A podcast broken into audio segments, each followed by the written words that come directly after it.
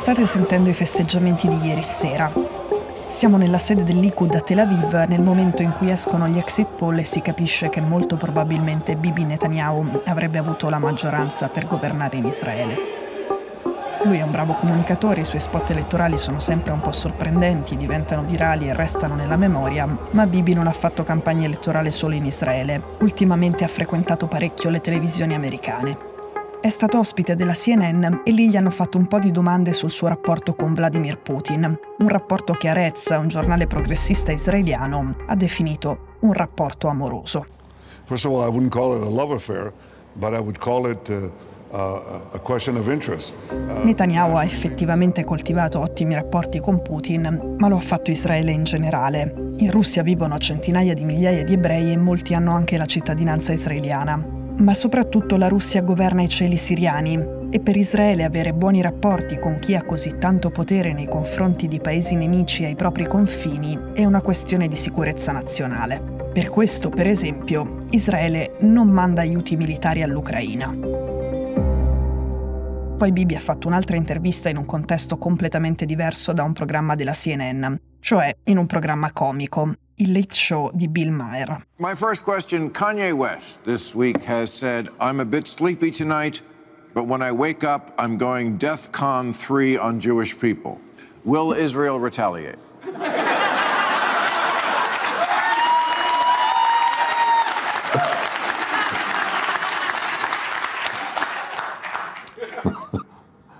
You know, um...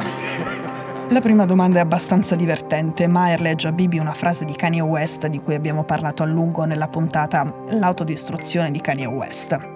Gli dice: Kanye West ha promesso di andare a Death con tre contro il popolo ebraico. Come reagirà Israele? Lo dice usando un termine in inglese con cui si intende una risposta militare. Uh, I have three questions for you. Are you massacring Palestinians? La seconda domanda fa meno ridere. Maher dice: Ho tre domande per te. State massacrando i palestinesi? State portando avanti una campagna di pulizia etnica? Siete uno Stato dove vige l'apartheid? No, no and no.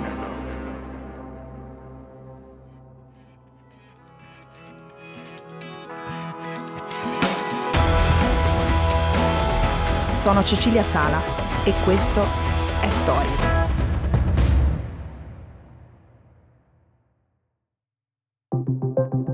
Il successo della coalizione di Netanyahu è in buona parte spiegato dal successo che ha avuto la destra più a destra di Netanyahu, l'estrema destra israeliana. Ed è spiegato soprattutto dal successo di un uomo che è un fan di un terrorista che ammazzava i palestinesi costruire delle maggioranze che consentano la governabilità è diventato piuttosto difficile in Israele. Israele ha una storia recente di governi fragilissimi, ci sono state cinque elezioni in tre anni e durante gli spogli elettorali si è sempre appesi a un filo. Tutto dipende da un solo seggio in più o in meno in Parlamento. Il momento dei festeggiamenti che avete sentito all'inizio è arrivato quando si è capito che la coalizione che appoggia Bibi aveva quel singolo seggio in più, cioè 61 seggi su 120 totali. Con il passare delle ore sono poi diventati 65 i partiti dell'estrema destra sono andati molto bene. Due partiti ultraortodossi e il partito sionista religioso, che insieme hanno più di 30 seggi in Parlamento e quindi pesano per più della metà della coalizione. Questo è il governo israeliano più a destra di sempre e il vero vincitore non è tanto Bibi, ma Itamar Ben-Gvir, perché se tutti gli altri hanno fatto il minimo indispensabile o meno del minimo indispensabile per soddisfare le aspettative, Ben Gvir ha sfondato. La voce è quella che state sentendo, poi faccia pallida e paffuta, occhiali, 46 anni, 5 figli. Quello che invece state sentendo ora è il maestro, il padre politico e il rabbino di Ben Gvir. Si chiama Kahani in questo video a Gerusalemme nell'88 sta dicendo guardate, arabi, arabi, arabi, arabi ovunque. Cosa succederà in dieci anni? Quanti arabi ci saranno? Nel 1967 abbiamo avuto una grande opportunità. Quando abbiamo liberato la città potevamo farli sparire tutti. Anche loro si aspettavano che li ammazzassimo, ma non era necessario. Bastava buttarli fuori tutti. Kahani era un ebreo americano estremista che a un certo punto negli anni 70 è finito in galera perché sospettato di stare lavorando a una bomba. Dopo il carcere lascia gli Stati Uniti per Israele. Lì fonda un partito che negli anni 80 viene bandito perché è considerato un partito esplicitamente razzista. Gli Stati Uniti considerano quello stesso partito un gruppo terroristico. Ben Gvir è l'erede di Kahani e il suo partito è l'erede di quel partito bandito. Ben Gvir ha ripetuto molto spesso negli ultimi anni una soluzione identica a quella che proponeva il suo maestro, cioè cacciare tutti i palestinesi. Oggi lui ha detto lavorerò anche per quelli che mi odiano e in generale durante la campagna elettorale ha cercato di smussare un po' le sue posizioni classiche. Ma è il suo stesso atteggiamento a farci pensare che non abbia cambiato idea su niente lui in salotto aveva un grande ritratto di Goldstein, cioè dell'uomo che nel 1994 ha ammazzato 29 palestinesi mentre pregavano e ne ha feriti più di 100. Quando sono uscite le foto di lui in poltrona con il ritratto alle spalle, gli esponenti del centrodestra israeliano si sono indignati e lui ha tolto il ritratto e ha spiegato il gesto con un tweet. Va bene, lo levo in nome dell'unità della destra israeliana, quindi lo levo senza però esprimere pentimento.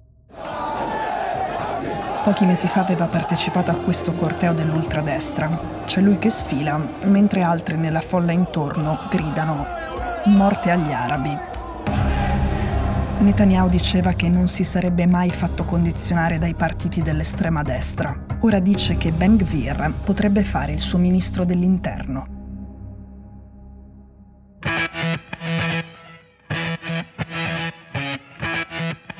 Stories è un podcast di Cecilia Sala prodotto da Cora Media. La cura editoriale di Francesca Milano. In redazione Simone Pieranni. L'advisor è Pablo Trincia. La producer è Monica De Benedictis. La post-produzione e il sound design sono di Cosma Castellucci.